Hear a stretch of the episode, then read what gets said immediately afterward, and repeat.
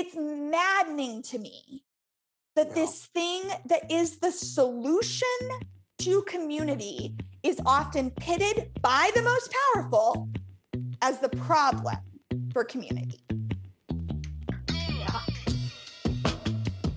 You're listening to the Pocket Pulpit Podcast with Sarah Kinzer and Hector Martinez, part of the TCD Podcast Network. Hey there, it's Hector. This week we've got part two of a conversation with Holly Stalka of Rise. I love this conversation, and I hope that you'll be encouraged by part two. Uh, well, I, I I often will. I'd like to. I like to just take in, right? Like, where is it? And then, like, somewhere in the conversation, I, I see the thread, and uh, especially I've just been thinking this whole time, like, you know, as you were talking about the power structures as you you've been talking about flipping them on on their head as you've been talking about taking the stairs the long journey Yeah. that's actually one of the things that why we wanted to, to sit and chat with you is we've seen that on social media Yeah. a lot of these institutions the churches parachurch um whatever you, you know i- i- inside and outside the church but the the idea of doing what you do Yeah. and saying hey we have this need it's going to take a thousand dollars who could give the next ten dollars? Okay we got that ten dollars who can give the next 25 so even this model of fundraising is is unique in that it, it is throwing out as you're saying mm. you know you are standing behind what you're you're saying that yes we'll take the ten thousand ten thousand dollar check yes we'll take the thousand dollar check but you know what? We could really use that ten dollars. Yeah.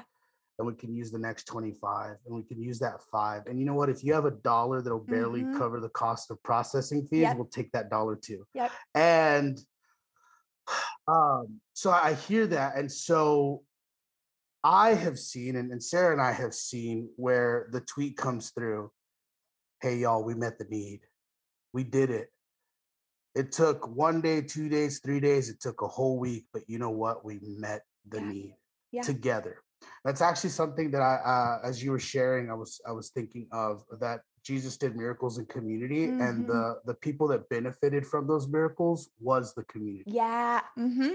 you know it That's wasn't good. just that uh you know okay now the the wedding wine right and like Yeah. all right the bride and groom have good wine at the end of their party it's Yeah. that no together the community and celebrating has good wine Oh, that's good. an abundance of good wine um, together as people are feeding off in off from the coast like there's an abundance of food and actually Yes. here's food for the journey home right and there's an abundance to celebrate in and so um I, I think we just want to give you a little bit of time. We want to hear some stories, Yeah. uh, and and we also understand there's there's sensitivities in these stories, but um, where you have seen the power of community, Yeah.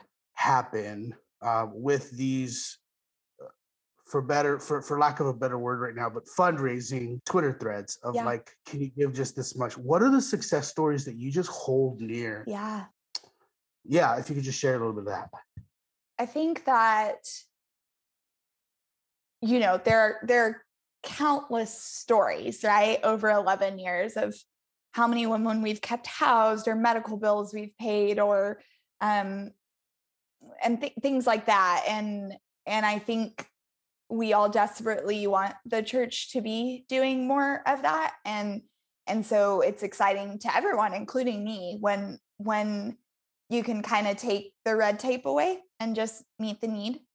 But I think one of the things that to me is the best now is when I'm watching women in our community take it on themselves.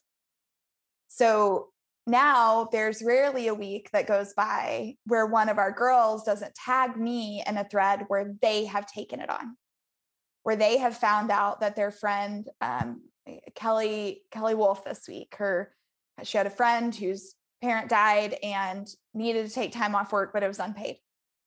Kelly didn't reach out to me, and it would have been fine if she had. But Kelly thought, I I can take care of this one. And so she fundraised it over a thousand dollars. Right. And I retweeted and I made sure, like, but she did that.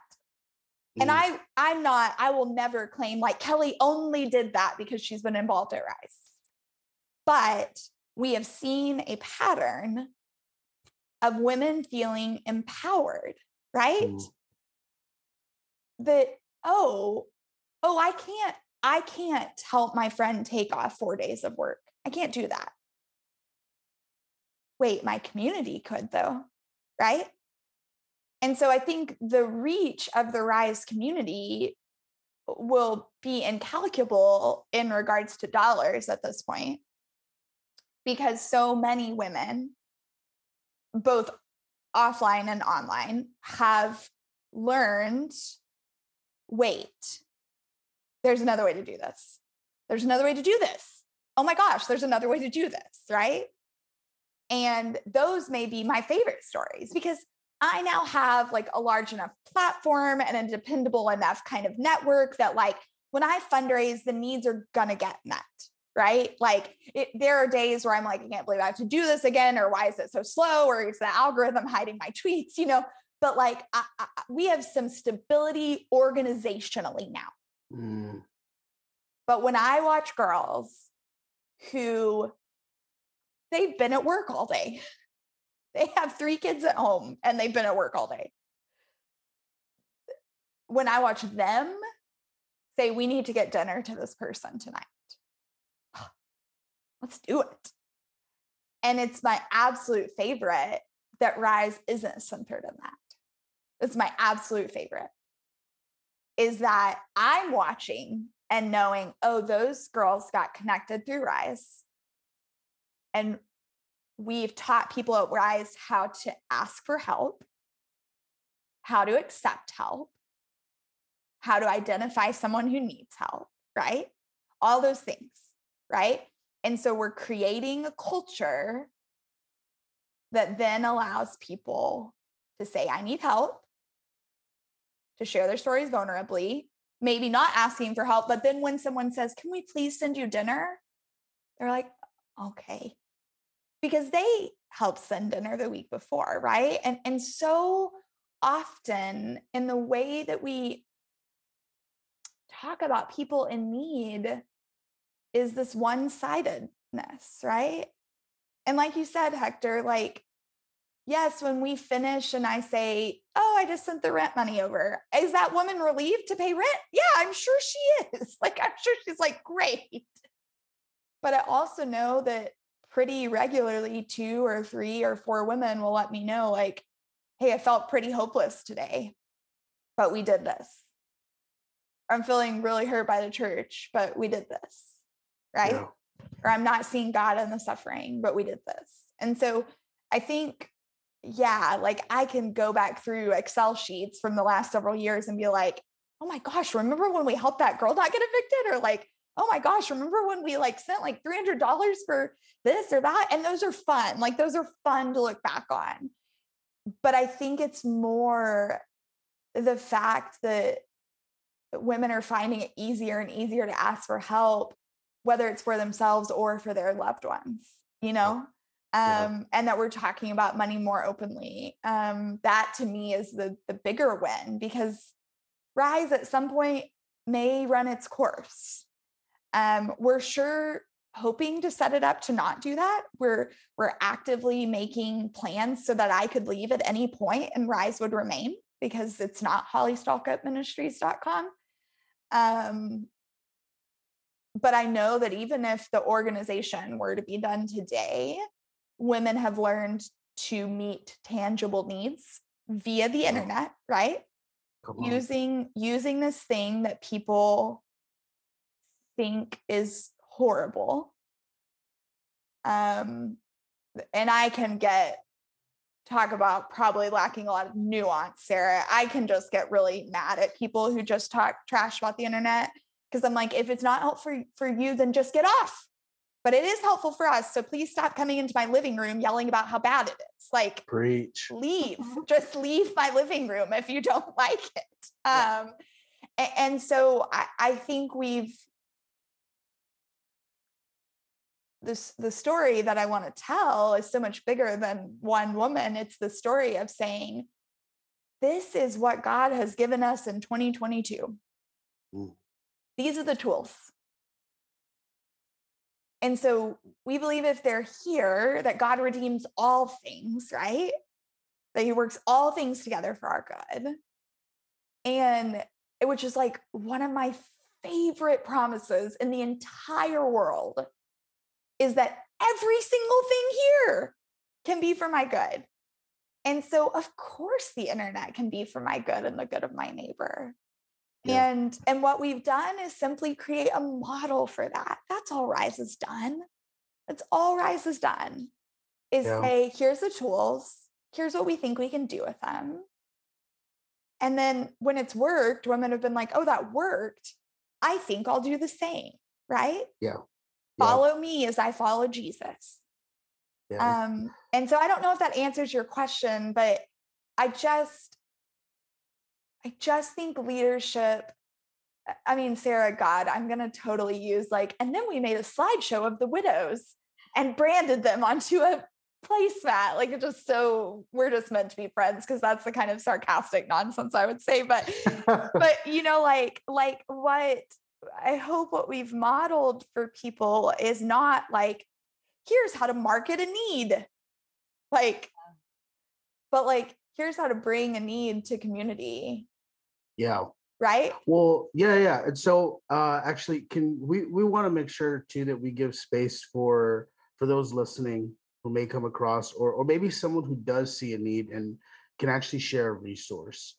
Um, can you maybe walk us through like if I had a friend yeah who who did need help or if I saw someone or or if a woman was like, "Hey, I just need a, a place, yeah. you know, to to find community, find financial help." Like, what does that process even look like to reach out to Rise or yeah. to, you know, because I know we're talking a little bit kind of uh, on both ends, the like official, like, yeah, hey, I've got this Rise need, yeah. but then also these like, you know, my small community needs yeah. and so specific to rise like i want to give you some space to be selfish yeah yeah, uh, yeah. to be self-promoting to be like this is the success story of a of rise a yes. success story yes okay um, okay just just give us that like yes. take us on that journey yeah so um, this is my favorite story, and I not my favorite story, but one that comes to mind that I know I can tell.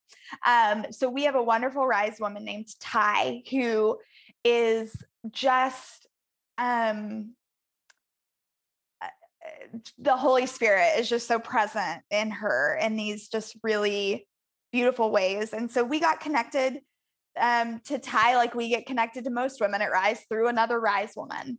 And um, our, our dear friend Molly said Ty should come on this trip with us. We said, bring her along. And she somehow convinced her very introverted friend Ty to come and stay in a house with 20 other mostly loud women and um, and Ty just rocked it with us and and still talks to us today, which is great. But um, a few years ago, Ty and her family hit a rough patch where they um, were facing eviction. Um, mm. her and her husband and her three, I think she has three girls, and um, she came to Molly and and Molly came to us and with her permission and we said we got to fix this. And so we raised i don't remember how much but i probably several thousand dollars to um, for her to take to court and um, and they didn't get evicted.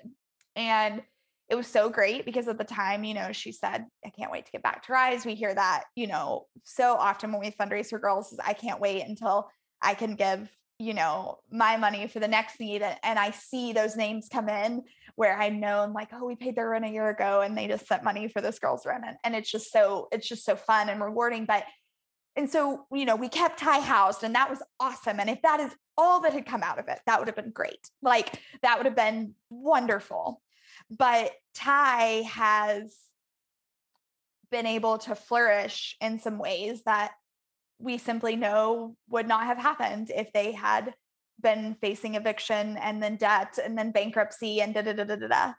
She is an incredibly gifted artist and poet and um, started with the prodding of, of a lot of Rise women, started sharing her work more often and was able to create more because they had a home and weren't financially worried about having a home. And when the um, protest movements around George Floyd's death happened, in the summer of 2020, she began to create a lot out of her pain uh, as a Black woman. And we started to share that work. And then suddenly that work started to pick up steam, and she started being featured in lists of Black small businesses to be purchased from. And she started being picked up by bigger companies. And she started, and now you can't get in for an order from her until 2023, right? Like her business has just exploded. And she is doing the thing that God has made her to do. And Rise Women's houses and offices all over the country have Ty's artwork in them, and everyone posts pictures. And anytime anyone on God's internet says, Where should I buy Black art from? 14 Rise girls have tagged her before the post has gotten cold, right? Like and Ty just laughs at us now, you know, and it's all like a contest to see who can tag Ty's artwork first because we know she is the best black woman artist in the world, you know, and she's like, okay, guys, we know we're we're very excited, you know, and she's just this still this quiet, introverted, beautiful artist. And and it's not at all that I would say, oh, if we hadn't paid her rent, none of this would have happened because God's so much bigger than that. but what I know is that we took a tangible burden off of her plate that then gave her a little more breathing space to do the things that she was meant to do in the world and that i hope right people people ask like oh so is that what rise does rise meets tangible needs and I say, no, what we figured out early on is that if a woman doesn't have shelter and food and therapy and childcare, she can't get to the work. She can't get to the work. And so we just really see the tangible stuff is like, oh, yeah, we're just giving people the foundation they need to get to the things that are beautiful and lovely in the world. Right. And and I think people have grabbed onto the fundraising because it's inspiring and we need inspiration in the world. That's not a bad thing. I don't want to make slideshows out of it. It's okay to be inspired. And because it's tangible, right? When I say, oh, we provide resources for women to do the good work they do in the world, that's a lot harder to figure out what that means. But when I say we're going to pay someone's rent so they can do their good work in the world, ah, okay, okay, I got that, you know? And so, yeah, I mean, I think Ty's story is just a perfect example of like, give women what they need to thrive and they'll thrive. And so much of discipleship for women in the church has been we need to tell you what to do to thrive, which is misogynistic and reduces women down to mothers and wives and causes women to feel like failures, completely ignores women's tangibles needs, right? Like we're we're giving people Bible studies when what they need is dinner. Um and I love a good Bible study. Obviously, I need to go to one because I preached at you for way too long today. But uh, I think I just want women to have what they need. And I think so many people want that, but then we've just been told, like, and you're helpless to do that. And I think what Rise is saying is like, no, man, we're not helpless. The Holy Spirit's like the wind. It's annoying to chase, but man, is the Spirit powerful. I, I think one of the things I hear, like, uh, you say that, so Rise is 11 years old and you are 34. Mm-hmm. Like, you were able to get to your dream at a really young yes. age. And you said that part of what um, enabled that to happen for you was that you had privilege yeah. of resources and opportunity yeah. to make that happen for you. And so it's like Rise is providing that privilege and opportunity to others so that to other mm. women so that mm. they can get yes. Um, to doing the work of of God, what he's called them to. And oh, that's good. Yeah. And so while I while I'm hearing you talk about this, I remember so um several years ago, I listened to this talk by Q Ideas. It was Ashley Matthews. Yeah. Talking about um I listened to that that talk. It was uh using our privilege to ensure equality. Mm. I listened to that talk over and over and over again when it came out. but she said, if I am in, if I am your inferior in practice, then I am your inferior, period. Mm-hmm. If our principles, our values, our beliefs do not have the power, the agency to form and shape our policies and practices, then our principles are impotent, powerless, ultimately useless, and at worst, even unjust. Mm. And then she also said, actually, just not being racist or not being sexist isn't, after all, the goal or mm. the work we are called to anyway. The goal is to do justice, to do the work of redemption. We are the church. We are responsible for turning right side up all that sin has turned upside down. Mm. It be so in Jesus' name. I remember watching that over and over again. She talked about how, if memory serves me correctly, the way I remember her talking about it was, you know, people will say that, well, when you line up a, a male speaker and a female speaker, well, he just does better. He's more gifted that way. And she said, well, is he more gifted or is he more practiced? Yeah. Because if this woman hasn't had the same opportunity yeah. and hasn't had the same training and development as that man, it's not a matter of calling. Yeah. It's not a matter of of ability. It's a matter of opportunity and resourcing. Yeah. Um and so when I when I think about all that Rise does is is using the collective privilege mm-hmm. to help individual women pulling them into the community so that their the godly goals in their life yeah, are yeah. there to benefit the community and and even when you said like i encourage or like if somebody comes and says should i start this nonprofit and you say i tell most of them no and it's like wow why would you i mean one of my favorite things to do one of my favorite things i i do sometimes on twitter is to say hey like just i want to hear people's dreams i want to hear yeah. what is if there is no barrier and there is like nothing standing in your way. Yeah. Tell me what the dream is. And some of them will come and be like, I want to do X, Y. Like I want to um, build a castle for, you know, unicorns and ponies. It's just amazing, like yeah, extreme dream. And some of them would be like, I just want um a new job that's closer mm-hmm. to my mm-hmm. parents. Yeah. Or um and so like what people's like you were talking about their definition of thriving may be different like their definition of a dream may be different um and so you when i hear the like, i love hearing people's dreams i and then i love just being able to be like what are you doing like how's that going what what yeah. are you where are you seeing the motion but it is like a lot of people talk about i hear a lot of people talk about like i want to start basically like the rise house. Yeah. That sort of retreat concept and i often think like how could these people get together you know? Like if they if they got together on this and they all have very similar and so like the the power of pulling your individual vision and giving it a group a yeah. community to grow within yeah. and maybe if you're willing to go work with community it might not look just as you thought it would or should at the beginning however if you're willing to go with community, it could be better. Yeah. Yeah. No, and there is like, there are a lot of reasons that I tell people to not start nonprofits, but uh, one of the, I think one of the things that millennials, and I have no idea what Gen Z is doing. So I would not even, I have no idea if they want to start nonprofits. I'm going to assume not.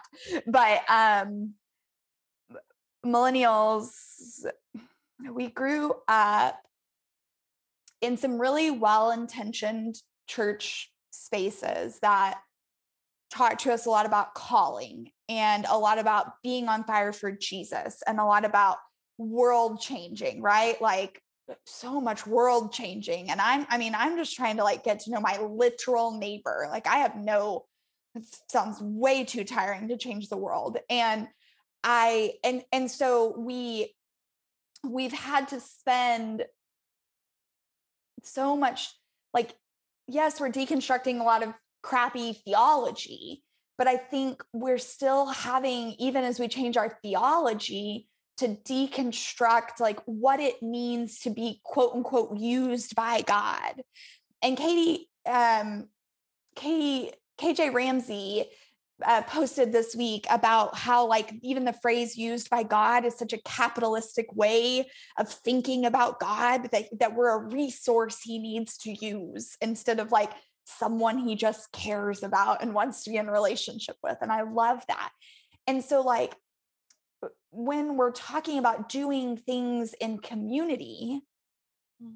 i think it takes a lot of the pressure off god isn't using me He's using us, right? I don't have this vision. We have this vision, right?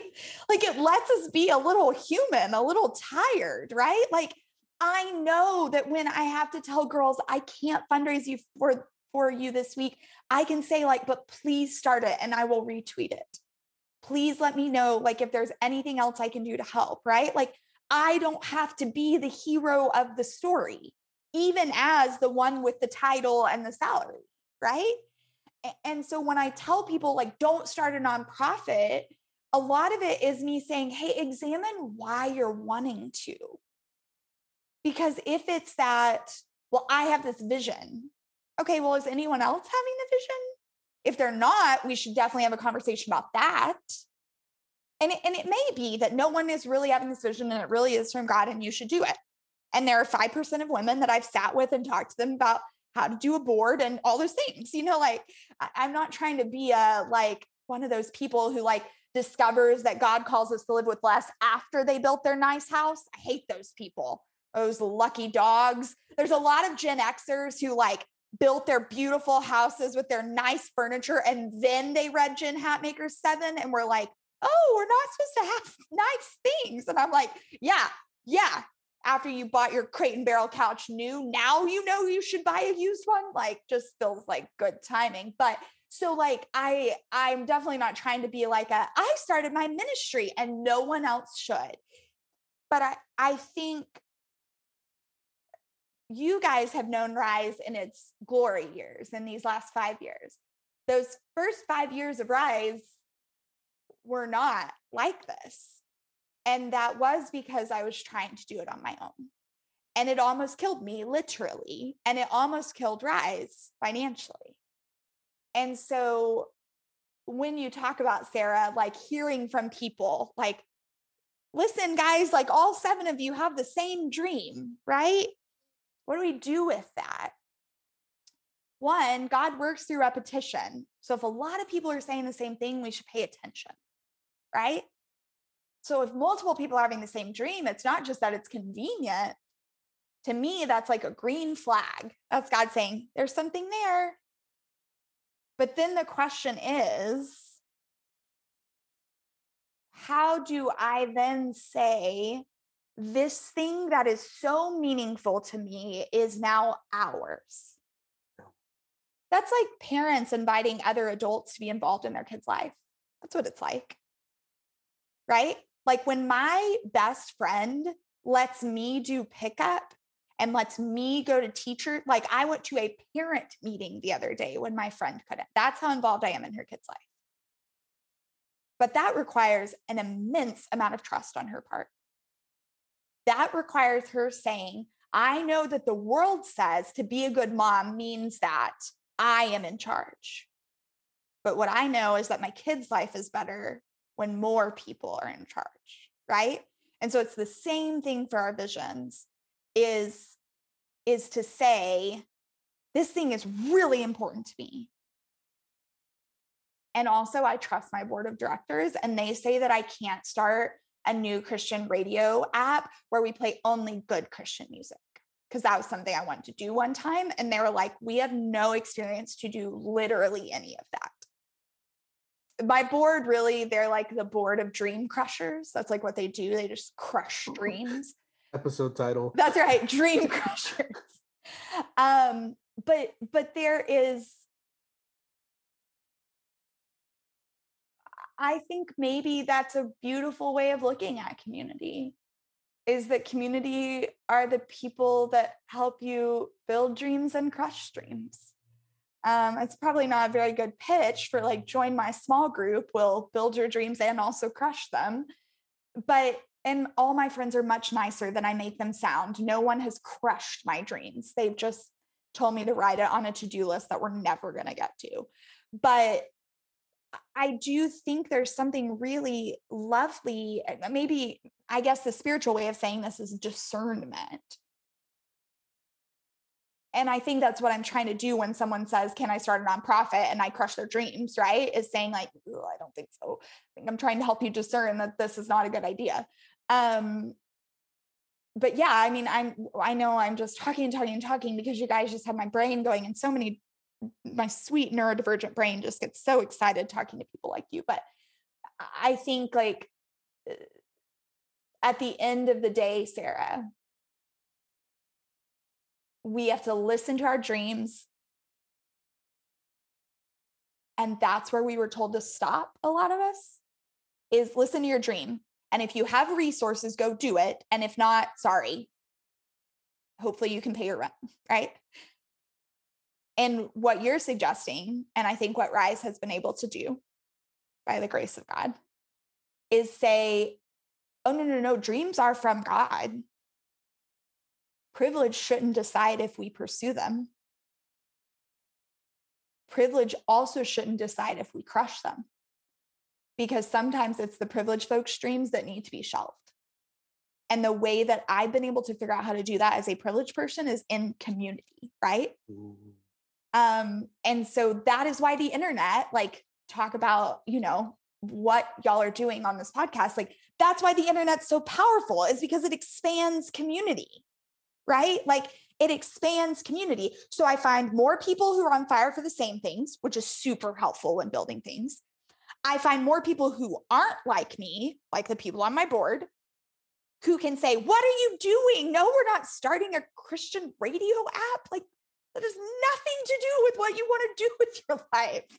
Mm. Um, and so, like, why would I not harness the power of a larger community, especially when we know we live in segregated neighborhoods and segregated churches, and we are, you know, like because like we live in a like late stage capitalism where we're all having to work more than we should be working and so our capacity to be in in real life community is minimized. And so yes like the only thing i'm doing is hanging out with the parents of my friends kids because i don't have like all these extra hours to build diverse community with empty nesters and single people and like duh like the internet duh that's the solution. It's not the problem.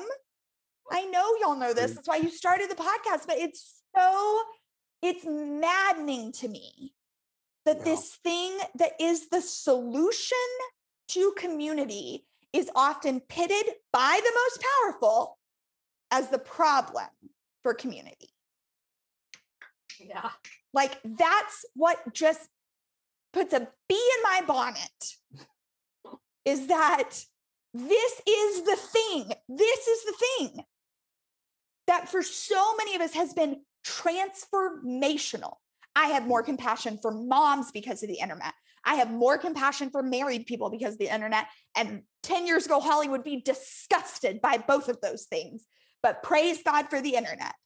Married women across the spectrum, because of myself and other single women, care about single people more. I know more about racism in America because of the internet than anything else that could have happened to me.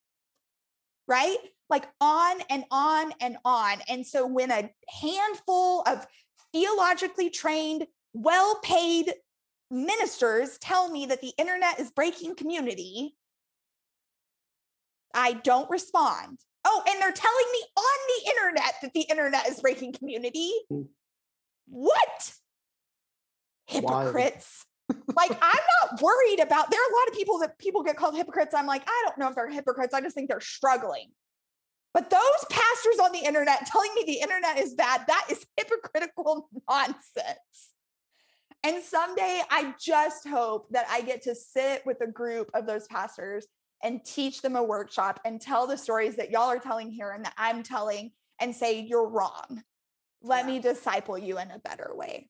I daydream about that too, Holly. But then sometimes I think I'm just going to go up these stairs, and if they don't want to come up the mm. stairs with me, yeah, that's when I get on the. I that's when you're like, I'm yeah. you know where I'm going to be is not sitting here. Yeah, but it is. It's it's difficult to to like you were talking at the beginning about you know someone wants to come in your living room and be like i don't like your living room. It's like just leave my living room. Yeah. Why do you want to come on the internet and be like the internet's terrible. Yeah. okay go home. Yeah. you are home. Yeah. go el- elsewhere. Get off the internet. Sign out delete your profile. Let's go. Come yeah. on and like, I, I think what it is is i think some people genuinely see this as a discipleship issue. Not a we're all finding different ways to find community and thrive. I think some people think the internet community on the and they would say community and quotes on the internet is a threat to community is a threat to the church the local church. And so i think they're like yeah it is hypocritical for me to get on here and tell you to get off but i'm trying to save you from yourself right? Yeah and but- the amount of privilege that takes the amount of privilege it takes to say, I've had so much success in finding in real life community. Like, what? Like, I am so glad for you. I am so glad that you have found a local church that doesn't cause harm, that is diverse, that is that fits your child's nap schedule, that works for your lack of chronic illness, that da da da da da. Like, but it isn't working for some other people, right? Yeah. And and so just leave us alone. But I really do think it's this idea that everything is a threat to the gospel, right? That this, that somehow the internet, and and I think maybe they wouldn't say the internet's a threat to the gospel, but I think they sure as hell would say the threat that the internet is a threat to the local church. Mm-hmm. And then we're back around to power, power dynamics again. But I mean, it, it it is a threat in the way that like a baseball bat is a threat to a baby if somebody hits a baby with a baseball bat but that's not the intention of the baseball right, bat. Right. If we if we learn how to use the baseball bat and you don't yeah. and you don't convince mothers that baseball bats are bad for children by getting in front of mothers and hitting them with baseball bats. Right. You said right. you like analogy. No, I, I, I love them. Analogy. no, I love them. Well, and I think the thing is, if the internet is a threat to the local church, that's not my problem. That's the local church's problem. Now, yeah. I'm going to make sure that my local church like is making sure like okay, if people are getting this on the internet, we need to be making sure we're giving those opportunities as well. Yeah. But I think it's really easy to say I mean, right? And there's been a whole another level of this with talking about going back to in-person church with COVID. Uh, there, it is so much easier to dismiss people's online relationships than to say, what are they finding in these online relationships that they are not finding in our local church spaces, right? Because that would require us to change things and to shift things and to be okay with not being everything. I know for a very long time, I bought into this kind of Instagrammable quote of like, the local church is the hope of the world. And then I remember someone saying, Where are you getting that from? And being like, Oh, I don't know. I, that's just what all the people are telling me. All the, the pastors and things are telling me that the local church is the hope of the world. And then, like, you know, when someone said, like, where are you getting that in scripture? Or even like from a historical theological perspective, I was like, oh, I have no idea. Like, it just sounds really nice. And and the fact is, I think the local church can be a hope in the world, but it, it's quite absurd to suggest that it's the hope for the world. And so, why would I not think that, okay, my local church can be a hope in the world and not even the world? Bleh. My local church can be a hope for like the 10 block radius near it. That's what I want my local church to do. And then the internet church can be another hope in the world. And these things aren't competing, they're different. And for some people, we're going to find that we want and need both, right? Like I left a church last summer and I'm now currently looking for a new local church because that's what I want. I want and need both my internet church and my local church again, born out of a lot of privilege, that I don't have a bunch of spiritual abuse or church harm or not feeling triggered when I go visit a worship space, just trying to figure out where I fit. Mm. And some people are not going to find internet church to be super helpful. I think a lot of them are stubborn. And I, you're right, Sarah, we should just keep walking up the stairs, let them be stubborn. And then some people are only going to have internet church, and that is okay. And the fact that you would look around the world with all that is happening and say, with my finite day, the thing I think I want to address is internet church. What? What? What what news are you reading, sir? Have you seen rental prices? That alone, that one thing alone, leave internet church alone and deal Preach. with affordable housing, right? Preach. And so that's where I think, and again, we just let culture inundate us. So we see culture is there are four gas stations. They compete. Every gas station tries to have the best snacks, the cheapest price, the cleanest bathrooms. And so we're like, internet church, that means it's competing with local church. What? No, no, they're just all meeting different needs because gas stations provide the exact same thing for everyone. Churches provide different things for everyone. But because we see the church as a business, we go to those models, and competition is everything in the marketplace. Duh. And then you add in the fact that churches actually do need money to operate. And so you are competing in quotes for dollars, and all hell breaks loose. And I think internet church is a threat to people because we don't need money to do it. Right? We don't need any money to do internet church. So, all these barriers about who's in power and who has a voice and who's leading, all gone. So, powerful people are like, oh dear. And I'm not saying they're sitting in meetings like tinfoil hat style. I think it's like stuff that they need to go talk to a therapist about because they, and I don't like say that sarcastically, like, I think they don't even know why they feel threatened. I don't know that they would even say they feel threatened, but there's a reason they're uncomfortable with it. And and i need them to explore that versus me saying like let me make you feel comfortable in my living room. Like no no. Go and let me you come back. And if you tell me you need a certain chair or you want to ask a question great I'll, I'll dialogue with you about it but my work is here in this living room and at this point i now shepherd a large enough group in my living room to tell you that if you're being a threat to my living room by trashing on it, you've got to go. Right. And that's something that I think we can start to have conversations about, not today, is like, how, how do we? Internet church has leaders. And those leaders can cause just as much harm as local church leaders. And how are we discipling people to not do that? Right? Amen. And how are we identifying that you know, I've I don't know, I've 8,000 followers or something on Twitter. And I don't know what the the boundary is. Like, oh, if you have more than 4,000 followers, you have a responsibility to them, blah, blah, blah. That's not going to work. It's a mindset. It's a heart heart position. But like I have a responsibility to my people now. My girls are my girls that I will block men even that aren't bad men but if my one of my girls says hey i had a relationship with them and it feels uncomfortable now with you and engage gone because those aren't my people right those aren't my living room and so anyways that's a, maybe i can come back another time and we can talk about like how to create safe internet churches because i do think that's like a conversation that we have to have but I, I just like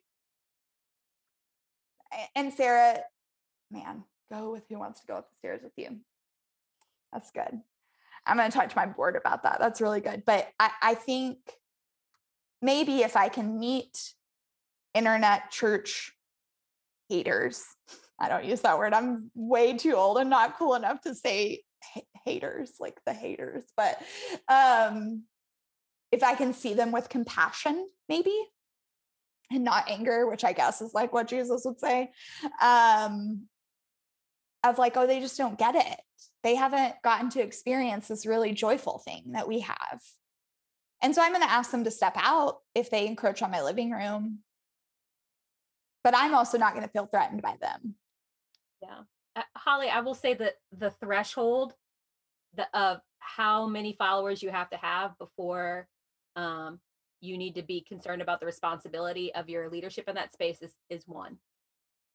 Mm, like yeah. when you talk about how much um, like sitting in front of people with billions of dollars or the college student and like like the the way i think that we think about it is like let's find let's get as many people who want to be responsible with their with how they minister to others on the internet we will take literally anybody mm-hmm. you can mm-hmm. have one follower but if you want to um if you want to speak well into that one person's mm. life please do because we need um we need that hive of kids around the soccer soccer ball yes. and maybe it doesn't look like the structure of church maybe it doesn't look like the structure of a soccer game maybe it doesn't look like the structure of church but we are having we are moving the ball from one point yeah. to another yeah and like there there is some there are directions in the Bible for for in the there are directions in the Bible for things, right? But there is not like this super defined like you must have a young adults ministry, mm-hmm. you must have um, a food bank, you must have this, that, and the other, and then you're a church. It's not like the kingdom of God is not a business plan, you know? Um, and and i think that when you talk like when you talk about the the wind and the and the moving with it or the the hive of kids around the soccer ball it is a move of god and we're just mm-hmm. going where god is going yeah and so like any any number of followers you have is is a responsibility and is a it is a privilege to speak into those people's mm. lives well and and sarah that's such a good reframing and i really really appreciate that of I think why Twitter is my favorite platform um, and has done the most community building for Rise is because even though we're even though Twitter uses the phrase followers or following, what the three of us are experiencing is community. Yeah. Right. And so I don't even see it as okay, these 8,000 people, I'm speaking into their lives. Like, oh no, these 8,000 people I'm in community with. So, duh, I have a responsibility to them. And so I think that's a much better reframing of like, oh, well, if you only have 50 followers, it can be easy to be like, oh, only 50 people. I don't really need to like think about my internet ethic. Well, no, if I'm in community with 50 people, I definitely need to think about my community ethic, right? And so maybe that's the better way of framing it. And obviously, not everyone approaches Twitter with a community mindset. And it puts a bee in my bonnet when I feel like Christian leaders only get on to tell me about their book or their like, I try to be real patient because I know we're all doing the best we can. But I'm like, okay, do you want to engage with me or do you want me to just like engage with your content, which is different? um but but i like that that framework of like no it isn't right? And again of course because internet church is turning everything on its head. So of course it's not about like do you have a mega church internet church or a mini like a one of those cool coffee shop churches with your 20 followers. But you know like i i and maybe this is what's brilliant about internet church and challenging is that you can't separate off and say like okay we need to do this discipleship program for these 12 people who have over 10,000 followers. Oh, no, no, no. We need every single person here to know what the fruits of the Spirit are, to know how to exhibit them on the internet, to know how to defend each other, to know when to not defend each other, to know, right? Like, and so maybe this is why it is so threatening to power structures is it's saying, oh, no, no, no. The people with five followers and the people with 5,000 followers both have the same responsibility to the community. Yep. That's so freaking good. Oh, Sarah, that's so good. That's so good. And that is why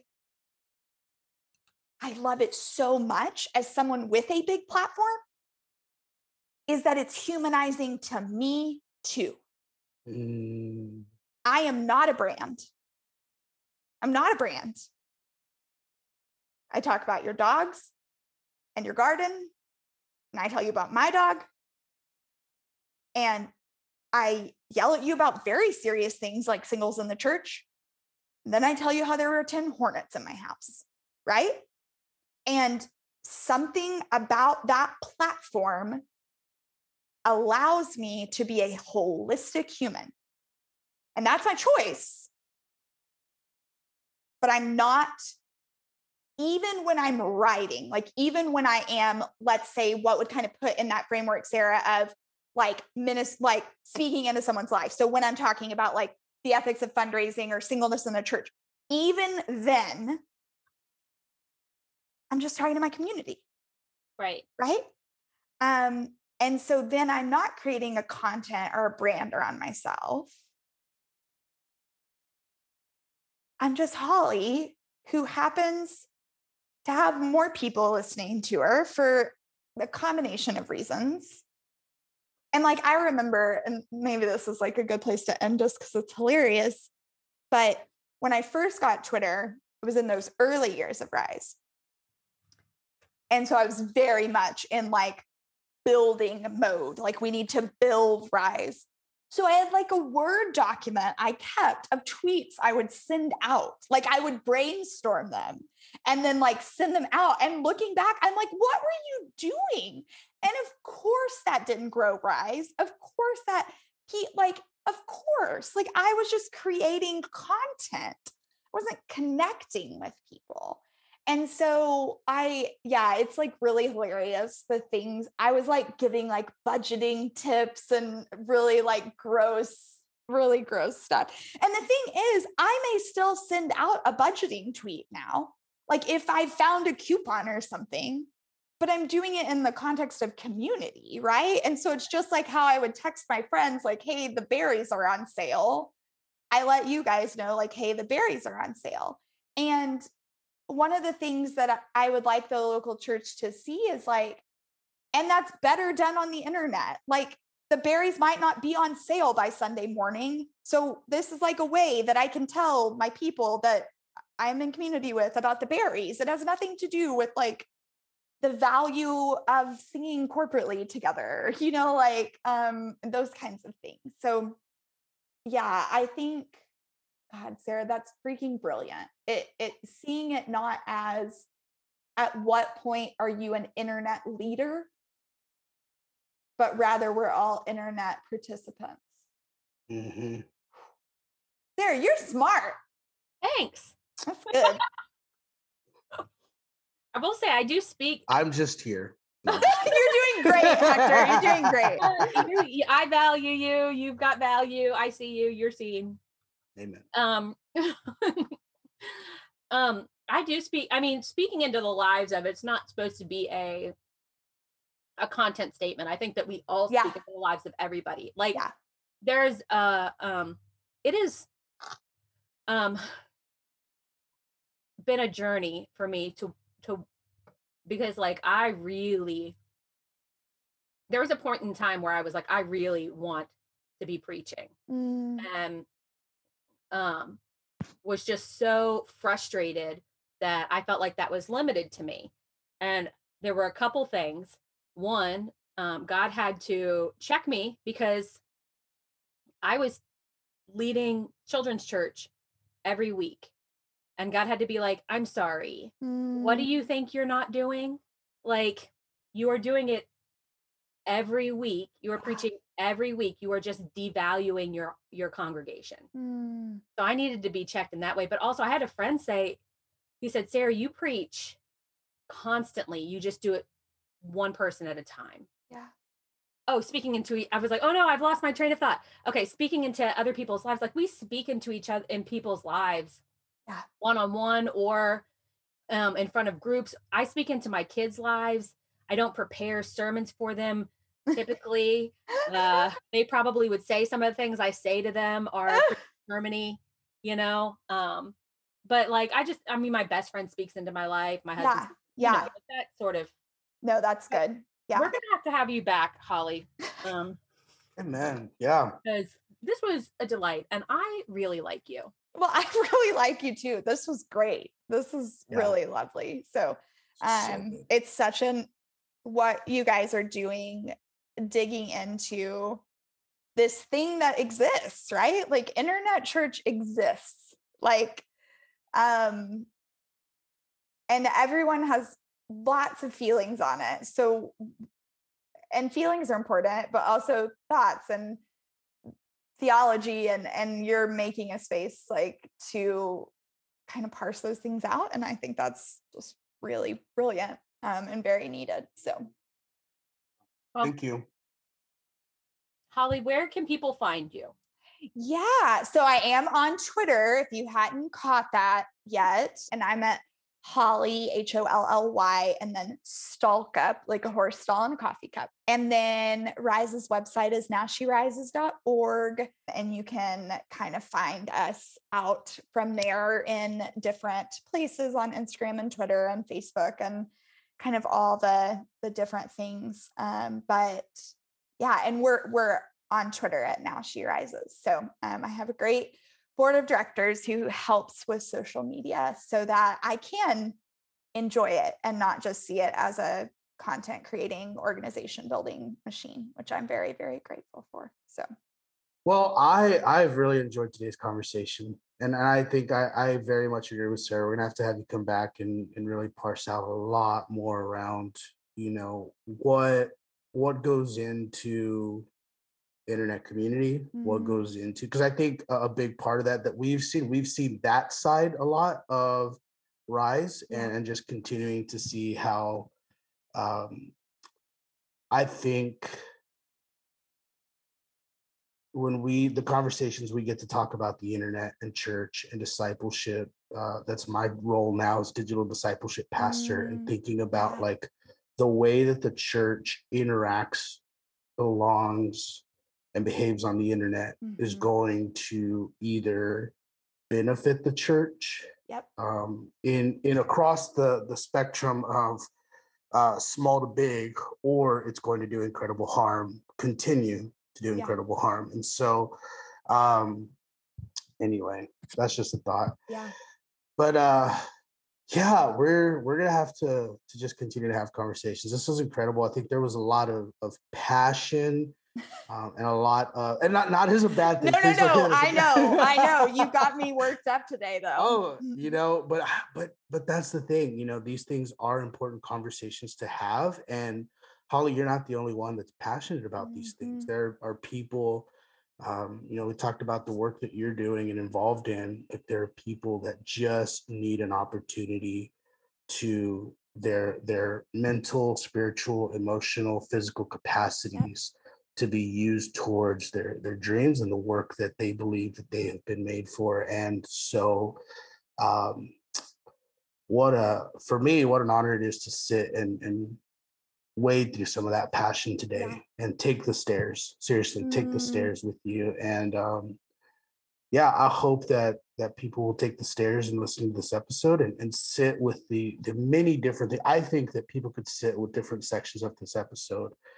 uh, reflecting and and i hope i know that i will um, i hope that our listeners will and i hope that we'll continue to see that this exploration of social media being used for ministry um, both digital and online. Uh, the the conversation is ongoing, and we could talk for days and days and days. Um, so yeah, well, I I am yeah just appreciative of your time. Thank you so much uh, for sitting with us. I love just listening today. This was just wonderful for me. Thank you so much for having me. I appreciate you guys so much. Yeah. Well, hey, thank y'all for listening to the Pocket Pulpit. And once again, you can find Holly at at Holly Stallcup. You can find uh, Rise at nowsherises.org. Mm-hmm. Uh, we'll see you next week um, on the Pocket Pulpit. I think we'll see you next week. Whenever this releases, we may or may not see you next week. We'll see you when we see you. Thank y'all.